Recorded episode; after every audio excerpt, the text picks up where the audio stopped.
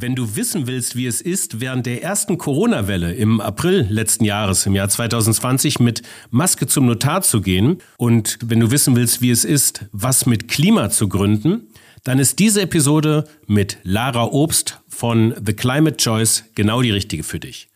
Viel Spaß und Sinn in der Fabrik für immer.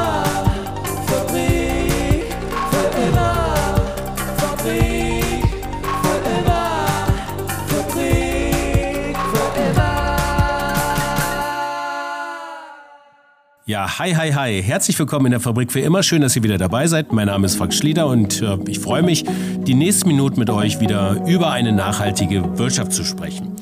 Heute sind wir im Klimabereich wieder angekommen und auch wieder im Startup-Bereich. Und zu Gast, und ich habe es eingangs schon erwähnt, in dieser 41. Episode der Fabrik für immer, das sage ich nicht ganz ohne Stolz, ist Lara Obst von The Climate Choice. Lara und ihr Co-Gründer Yasha Tarani haben es doch tatsächlich im letzten Jahr, als es so richtig losging, mit der ersten Corona-Welle gewagt und sind, wie wir auch später noch hören werden, mit Maske zum Notar gegangen und haben The Climate Choice gegründet. Das habe ich nie mitbekommen, aber das, was sie danach veranstaltet haben, sehr wohl. Denn innerhalb kürzester Zeit haben sie einen Online-Summit rund um Klimatransformationslösungen auf die Beine gestellt mit einigen illustren Gästen und Hunderten von Teilnehmern.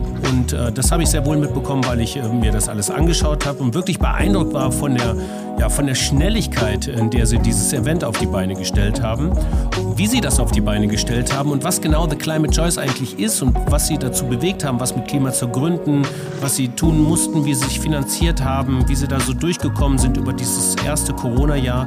Äh, das bespreche ich alles mit äh, Lara im Folgenden. Und wie könnte ein Podcast besser starten? wenn er so beginnt. Hallo Frank, ich freue mich ganz besonders, heute mit dir hier im Gespräch zu sein. Na, wenn du dich freust, dann freue ich mich doch auch. Und da mache ich mal eine kleine Einleitung mit dir. Auch wenn ich da keine validen Zahlen habe, aber gerade scheint mir das, das was mit Klimagründen und ja im Allgemeinen was Gutes zu tun, ja irgendwie so einen regelrechten Boom erlebt. Es gibt da zahlreiche Initiativen, die sich dieses Themas annehmen, immer, immer, wie gesagt, mit dem Purpose äh, mitzuhelfen, die Welt zu retten. Euch gibt es jetzt schon seit einem guten Jahr von The Climate Choice. Was genau das ist, da kommen wir gleich noch drauf zu sprechen.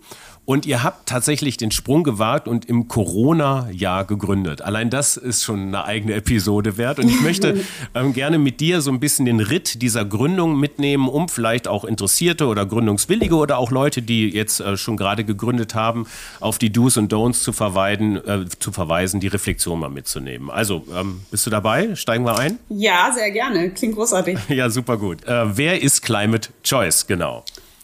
The Climate Choice ist eine B2B-Plattform für die Dekarbonisierung. Da das aber besonders sperrig klingt, äh, reden wir von der Klimatransformation.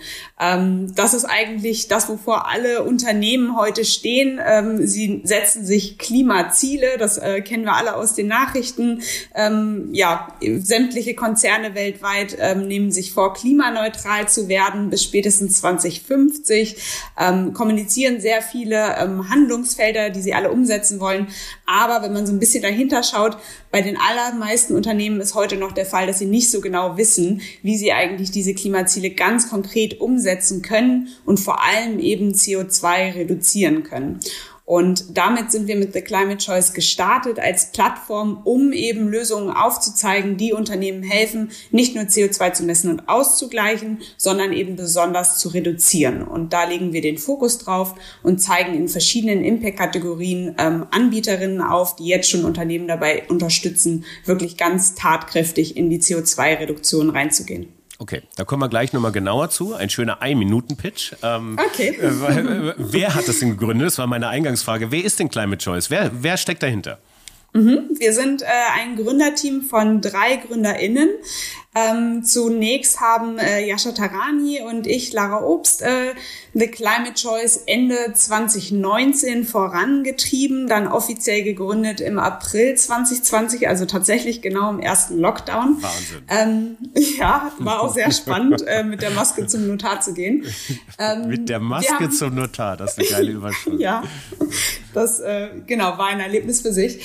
Ähm, genau, wir, wir haben beide Gründungserfahrung äh, im, im den Leben davor sozusagen. Äh, Jascha Tarani hat äh, sieben Jahre lang ein Software-Startup aufgebaut ähm, und das zum Marktführer in, in Deutschland für Restaurantbuchungen ähm, gemacht und konnte da natürlich sehr viel lernen rund um, um Software-Plattformen.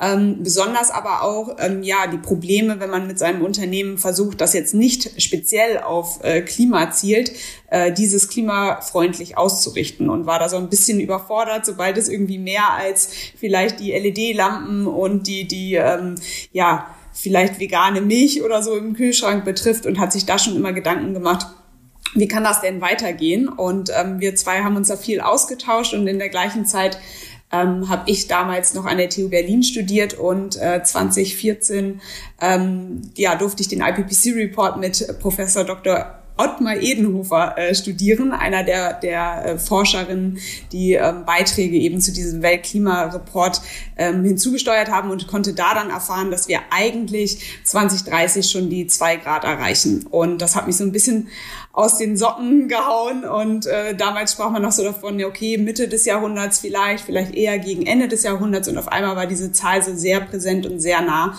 und habe mich dann auch ähm, ja direkt im Studium und gleich danach mit einem äh, Wind-Startup ähm, ja, beschäftigt, gegründet ähm, und da versucht in Richtung ja, äh, erneuerbare Energien das Ganze aufzusetzen und dazu beizutragen, dass wir eben im, im Energiebereich CO2 reduzieren, konnte dann aber sehr schnell mit den eigenen Tätigkeiten in dem Bereich merken, dass es eben auch nicht nur die Energie ist. Es gibt eben einfach sehr viele Bereiche, die wir wirklich transformieren müssen und deswegen immer auch das Wort Klimatransformation. Ähm, wir stehen einfach heute davor, dass, dass gerade Unternehmen sehr viel dazu beitragen können, dass sie in ihrer Industrie, in ihrem Unternehmen durch ihre Produkte dazu beitragen können, dass Emissionen reduziert werden. Ja, damit hätten wir das Warum auch direkt geklärt, ihr auch gegründet habt und äh, das Wann hätten wir auch, nämlich mit Maske zum Notar im April letzten Jahres. Du hast es eingangs ja schon erwähnt, als ich gefragt habe, wer hat gegründet, bist du direkt aufs Produkt gegangen. Das, ähm, also ähm, das nochmal kurz subsumiert. Es ist, ähm, wir haben ein kleines Vorgespräch schon geführt, es ist eine Art Marktplatzmodell, um Klimalösungsanbieter mit Klimalösungsnachfragern, in diesem Fall Unternehmen vorrangig, zusammenzubekommen. Jetzt, sagen, jetzt ist das, klingt das alles immer so schön, schön sperrig. Ihr habt noch einen anderen Begriff benutzt. Ich weiß gar nicht, ob, ob, ob man das so öffentlich sagen kann, aber ich fand ihn einfach sehr, sehr, sehr handsam. Ähm, ihr seid, ihr möchtet das Check 24 für Klimalösungen sein. So, haben wir's. Das ist doch leicht verständlich, oder? Ja, auf jeden Fall. Also ich nutze das tatsächlich auch ab und zu, um, um einen Begriff in die ähm, ja, Welt zu geben. Ähm, ich glaube, dass mit dem Check 24 ist auf jeden Fall gut, um, um zu verstehen, ein, ein, ein, eine Plattform, auf der zwei verschiedene Seiten zusammenkommen. Ähm, was natürlich so ist, ist es gibt praktisch so einen, einen Marktplatz doch nicht, vor allem im B2B-Bereich. Ähm, deswegen haben wir dann natürlich noch sehr viele Ideen, die, die dann von Check24 wieder abweichen. Vor allem aber, dass wir die ganzen ähm, ja, Teilnehmerinnen auf diesem Marktplatz oder auf der Plattform eigentlich als eine Community sehen. Also wir sprechen immer davon, dass wir die Climate Community mit diesen Unternehmen sowohl mit Anbieterinnen als auch mit Nachfragerinnen ähm, formen, da praktisch in der Zukunft, äh, die wir sehen, ähm, jedes Unternehmen eine Klimalösung wird. Also ähm, du hast es auch vorneweg äh, schon mal erwähnt, eigentlich, ja, alle Unternehmen wollen klimaneutral werden. Ähm, das heißt, wenn wir davon ausgehen, dann sollte der, der CO2-Wert von angebotenen Produkten und Services ähm, ja, in der ganzen Wirtschaft runtergehen. Und das entsteht auch nur, indem sich die Unternehmen eben gemeinsam unterstützen und eben eine, eine Nachfragerin vielleicht in Zukunft auch etwas anbietet oder auch ein An, äh, eine Anbieterin ähm, wieder Lösungen auch, auch einkauft, weil sie eben sich auch weiterentwickeln wollen und gemeinsam wirklich daran arbeiten, immer weiter Emissionen reduzieren zu können. Lass uns mal kurz auf dieses Marktplatzmodell eingehen. Also ein, ähm, die, kurz ein paar Zahlen. Also was ist, wie viele Leute tummeln sich, wie viele Marktteilnehmer tummeln sich gerade in dem Marktplatz? Sprich, wie viele äh, Unternehmen habt ihr äh, akquiriert als Klimalösungsnachfrager und ähm, wie viele ähm, BeraterInnen und Unternehmen als Klimalösungsanbieter habt ihr akquiriert? Wie kann ich mir das gerade vorstellen? Mhm. Ja, also der Markt selber ist natürlich riesengroß. Äh, da versuchen wir eben jetzt ähm, anzufangen, um Transparenz reinzubringen und wirklich auch aufzuzeigen, was gibt es einmal in diesen sieben Impact-Kategorien, was ähm, halt mit Energie, Gebäude, Mobilität ähm, bis hin zu Digital und Umwelt geht. Ja, wirklich da erstmal für uns auch eine Analyse zu machen. Damit haben wir angefangen im letzten Jahr, eine Datenbank aufgebaut und in diesen verschiedenen sieben Impact-Kategorien wirklich hunderte potenzielle Unternehmen äh, identifiziert identifiziert.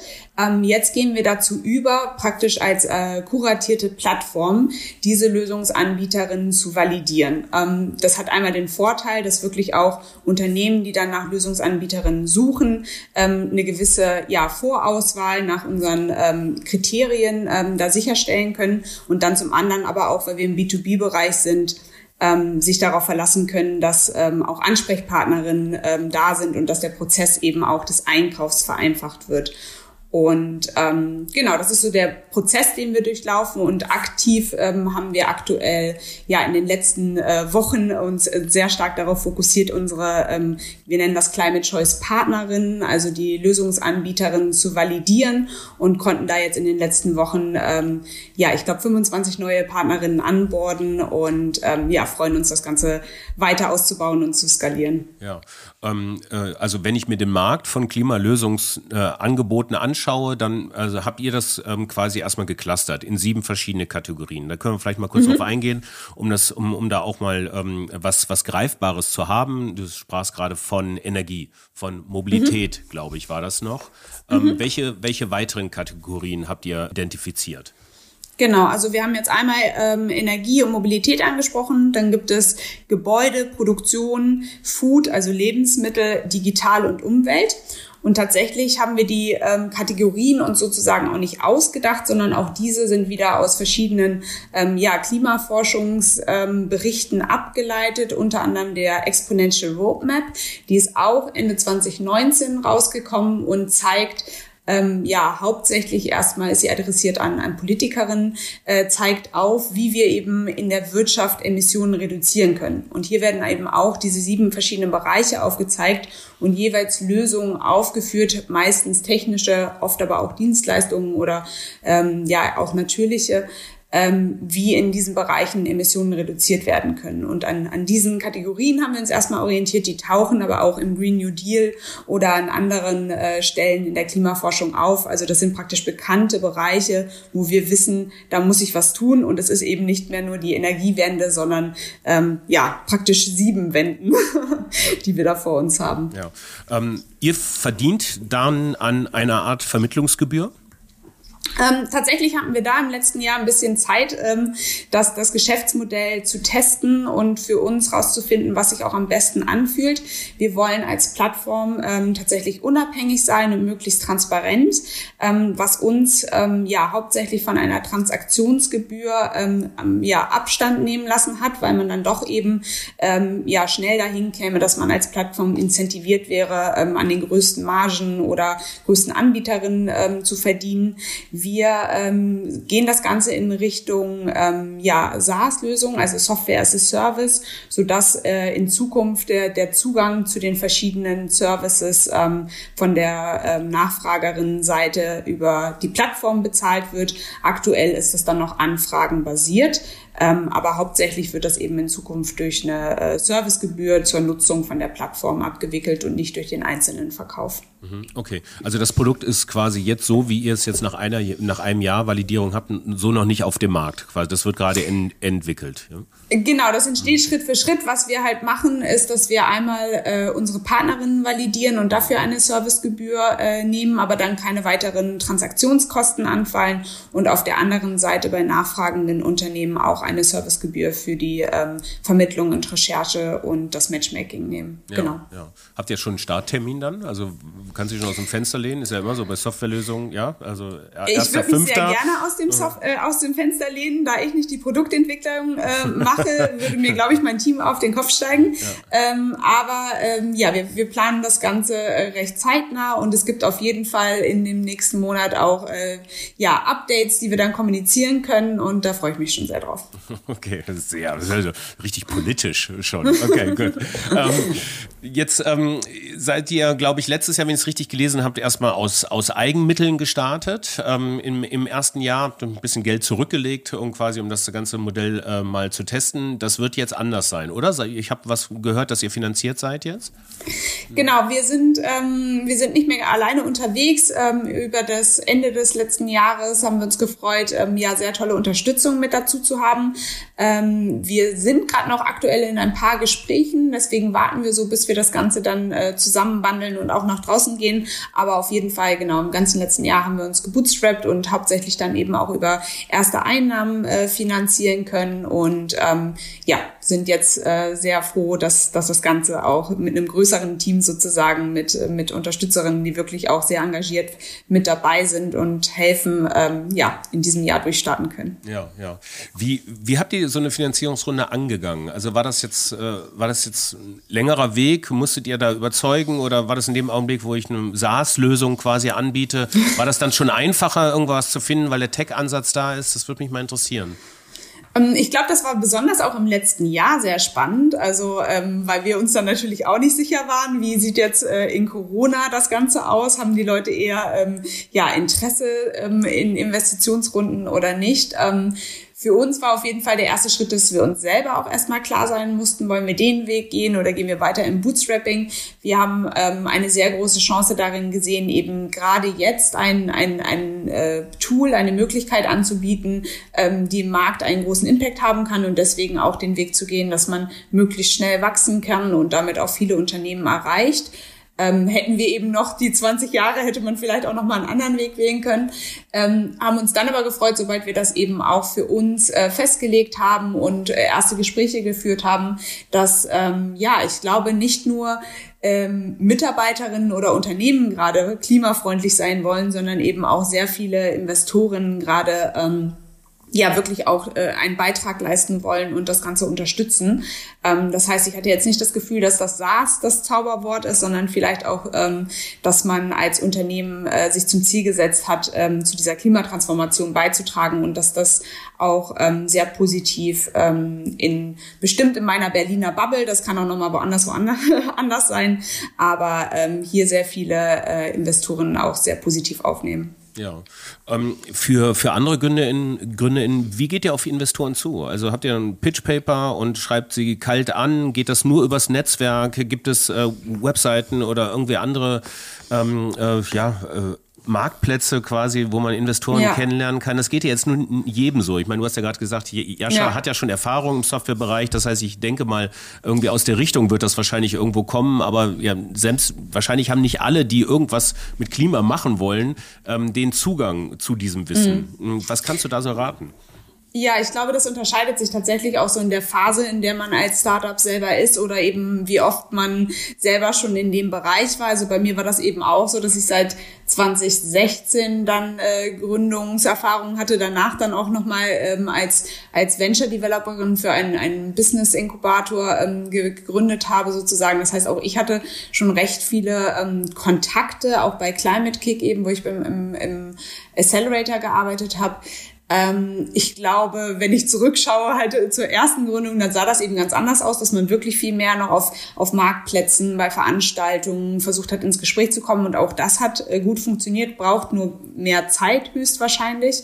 Ähm, und ja, der Stand heute ist es auf jeden Fall so, dass wir erstmal ins eigene Netzwerk rangegangen sind und auch die, die glückliche Situation hatten, dass wir wirklich ähm, Leute auch kannten, wo wir das Gefühl hatten, wir würden sehr gerne mit denen zusammenarbeiten und äh, das könnte auch ein Thema sein, was bei ihnen passt. Das heißt, es hat eigentlich ziemlich gut und ähm, ja, schnell funktioniert, aber das ist eben dann auch nicht in diesem ja in dem Zeitraum sozusagen entstanden, sondern eigentlich in den letzten zehn Jahren, wo man mit den Personen eben schon mal zusammengearbeitet hat oder ähm, sich getroffen hat und verschiedene Gespräche geführt hat. Ja, okay.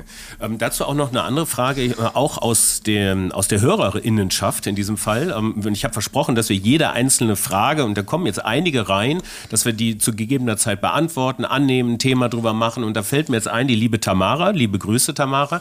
Du hast nämlich gefragt, wie es eigentlich möglich ist, an ähm, ähm, Software-Experten zu kommen oder an Developer in diesem Fall. Also das ist ein Team an, an ein, zwei Leuten, die haben eine gute Idee in dem Bereich, aber haben das Problem, dass sie es halt, ähm, dass sie das halt äh, digital nicht so richtig hebeln können. Hast du da irgendwelche Hacks für, also aus deiner Warte raus betrachtet?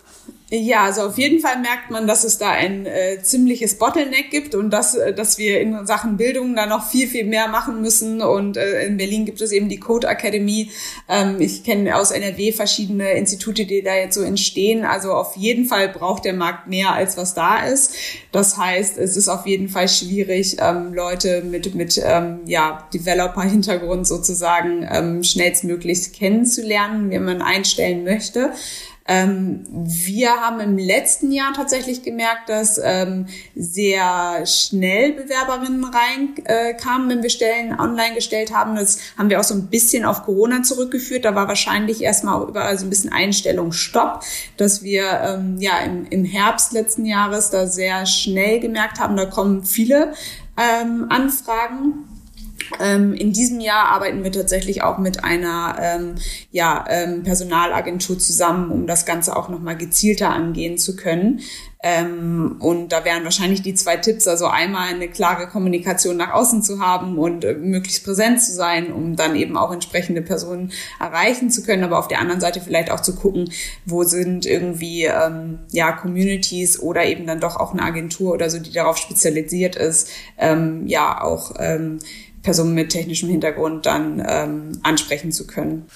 Kommen wir mal zum nächsten Bereich Marketing. Und so bin mhm. ich auch ähm, tatsächlich auf euch aufmerksam geworden letztes Jahr. Ähm, du hast es gerade eben schon gesagt, durch den Online Climate Summit. Ihr habt nämlich innerhalb von zwei Monaten eigentlich eine sehr veritable Online-Konferenz ähm, ins Leben gerufen, was, ähm, glaube ich, ganz hervorragend war, um einfach ein bisschen Brandbuilding erstmal zu betreiben. Markenbekanntheit, Markenaufbau, sich ähm, ja auch so ein bisschen zu positionieren in dem ganzen Markt. Und ähm, ich mich, und das hat mich wirklich beeindruckt, war die Geschwindigkeit, die dieses Unterfangs. Ich glaube, das ging ja wirklich in acht Wochen, ähm, habt ihr das aufgestellt und das war eine Konferenz, die mehrere hundert ähm, TeilnehmerInnen besucht haben. Da, lass uns da mal gerne drauf, drauf eingehen. War das so aus der Not geboren, so wie mache ich Markenaufbau, ohne Geld dafür auszugeben oder war das immer schon Teil, des, Teil der Idee? Ähm, ja, lustig, da sind ganz viele ähm, Themen mit drin. Ja. Also zum einen ähm, war es erstmal auch ein persönliches Bedürfnis, ähm, gerade auch 2019, wo eben das ganze Klimathema, würde ich jetzt mal sagen, sehr präsent geworden ist. Auch durch Friday for Future gab es wahnsinnig ähm, ja, tolle Initiativen, auch hier in Berlin. Da gab es Olympia, die Idee, ähm, ja, mehrere äh, tausend Menschen im Olympiastadion zusammenzubringen und gemeinsam ähm, graswurzelmäßig ähm, äh, Reformen äh, auf den Weg zu bringen für, für Klimatransformation. Das fand ich sehr beeindruckend. Am Ende hat das Ganze leider wegen Corona jetzt nicht stattgefunden. Aber man schwamm so in dieser Welle mit, äh, dass, dass jeder irgendwie was machen möchte und ähm, Menschen zusammenbringen möchte, um, um das Ganze umzusetzen. Ähm, tatsächlich hat es da eine, ich habe es damals genannt, Carbon-Konferenz auf meine Wunschliste für 2020 gesetzt. Ich mache mir immer so äh, Wunschziele fürs nächste Jahr. Wenn, wenn äh, alles super läuft, äh, was würde ich gerne alles in diesem Jahr umsetzen, um, um das Ganze so ein bisschen zu manifestieren und zu schauen, was, was sind die Themen, die, die mich mich auch persönlich glücklich machen würde.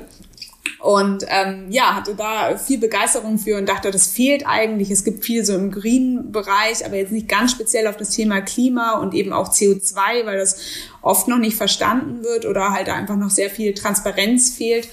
Und ähm, dann ist das Ganze so ein bisschen in den Hintergrund gerückt für mich und dann kam Corona und ähm, wir haben schon sehr aktiv an, an, dem, ähm, ja, an der Plattform gearbeitet und haben dann gemerkt, ähm, ja, das Ganze hat immer noch Aufmerksamkeit, aber es könnte tatsächlich neben Corona auch noch mehr sein und gerade die Anbieterinnen ähm, haben Schwierigkeiten, ähm, jetzt in, in die Kommunikation zu gehen und da auch Präsenz zu sein und haben dann so ein bisschen die zwei Sachen zusammengebracht. Das war wirklich so ein bisschen eine Schnapsidee äh, Ende April, dass wir meinen, ach, wenn, wenn jetzt alle anderen Konferenzen absagen und äh, wir haben aber schon so viele tolle Partnerinnen und auch viele Unternehmen, die nach Lösungen suchen, ähm, das könnte genau das sein, was die Leute jetzt gerade brauchen. Und haben dann noch ein paar Gespräche geführt, haben über Nacht die Seite online genommen, am nächsten Tag zehn Tickets verkauft und dachten so, okay, ohne dass wir irgendwas gemacht haben, das scheint irgendwie spannend zu sein und haben uns dann gesagt, okay, dann machen wir das und haben das in zwei Monaten wirklich Tag und Nacht ähm, umgesetzt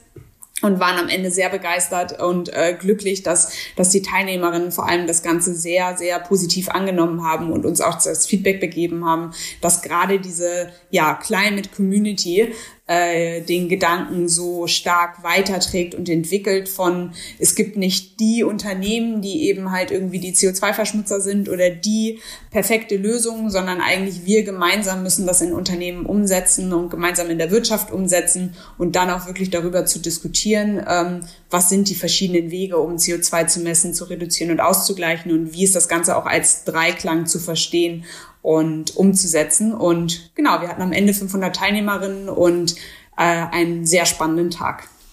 Und ihr macht das auch dieses Jahr wieder.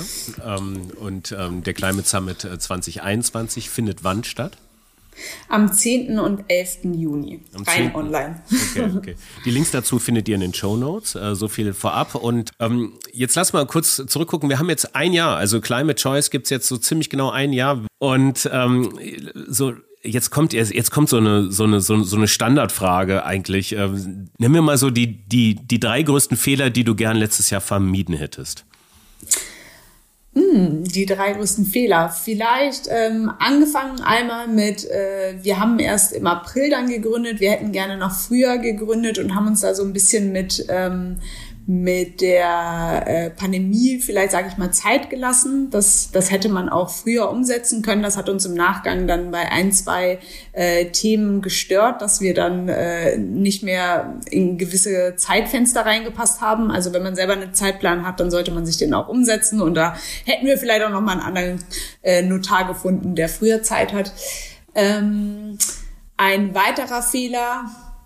Hm ich, ich finde, es sind ziemlich viele Sachen sehr gut gelaufen. Ja, dann ist der, der Fehler der, ist auch, Fehler klingt auch total beschissen eigentlich. Sag mal, reden wir doch mal von Herausforderungen, so insgesamt, ja, so Challenges. Herausforderungen, halt, ja. genau, ist auf jeden Fall, ähm, also wir haben zu zweit gegründet, dann haben wir den dritten, unseren dritten Mitgründer, ähm, Dr. Ray Fahar, äh, im September mit dazu genommen. Das war auf jeden Fall eine Herausforderung. Wir haben am Anfang ähm, uns eben kennengelernt und gerade mit Corona, wenn man ähm, dann online zusammenarbeitet und schaut bis, bis dem Moment, dass, dass äh, das Team da praktisch wächst. Da haben wir uns dann sehr gefreut, wo das dann auch alles geklappt hat. Ähm, das ist auf jeden Fall sehr herausfordernd. Und dann danach der Schritt auch ein ganzes Team eben aufzubauen, wo man die meiste Zeit im Homeoffice gearbeitet hat. Also wir sind ähm, ab Oktober ganz strikt wieder im Homeoffice gewesen und haben äh, inzwischen ein Team von acht Leuten und ähm, genau versuchen da sehr viel durch Strukturen von Daily äh, Morning Stand-ups zu Retroperspektiven am Freitag zu verschiedenen Check-ins am Tag und äh, Kaffee-Lunches ähm, ja auch dazu beizutragen, dass wir einmal sehr gut zusammenarbeiten, aber uns auch sehr gut kennenlernen und auch so ein bisschen Zeit für, für persönlichen Austausch haben und ähm, das ähm, ja, fühlt sich eigentlich aber besonders gut an. Also das haben wir ähm, auch sehr tolles Feedback schon bekommen von den ähm, ja, neuen Mitarbeiterinnen, dass das alles gut klappt. Ähm, aber ich glaube, das wird eine weitere Herausforderung sein, weil noch stehen wir nicht davor, dass sich die Situation ändert. Wir sind aber auch, ähm, ja, haben das eigentlich sehr positiv mitgenommen. Wir sind eigentlich ganz begeistert auch vom Online-Arbeiten. Wir haben also auch eine Mitarbeiterin schon aus Köln heraus ähm, und sind so natürlich auch recht flexibel, dann auch Mitarbeiterinnen ähm, ja, Zeiträume zu ermöglichen. Ähm, hatten wir jetzt auch schon teilweise, dass, dass Mitarbeiterinnen eben einfach gesagt haben, zwei, drei Wochen gehen sie zu ihren äh, Eltern oder Freunden oder ähm, ja, können, können arbeiten von wo sie möchten. Und ähm, das ist eigentlich ein sehr positives Learning auch aus dem letzten Jahr. Ja, wow, toll. So, das war die Reise von Climate Choice. Lara, vielen Dank. Ähm, das war echt toll, diese, diese Energie auch noch mitzubekommen. Ich finde, das ist irgendwie auch einfach schön, so, so ähm, Gründungsgeschichten auch äh, zu hören, den, den Purpose, den ihr habt, die Geschwindigkeit, die ihr habt. Und ich weiß, dass du sehr ungeduldig bist mit allem. Also Geschwindigkeit scheint ein großes Thema zu sein. Insofern mache ich auch erstmal ein schnelles Ende. Ähm, äh, vielen Dank, äh, dass du da warst. Wir hören uns ja bald wieder. Im Mai geht's mehr äh, zum Climate Summit. Äh, das soll nicht Freut ganz so unbeachtet sein. Äh, um, und ähm, dir jetzt erstmal einen schönen Tag. Auf bald. Dankeschön. Schönen Nachmittag. Ja, das war die 41. Episode der Fabrik für immer mit Lara Obst von The Climate Choice.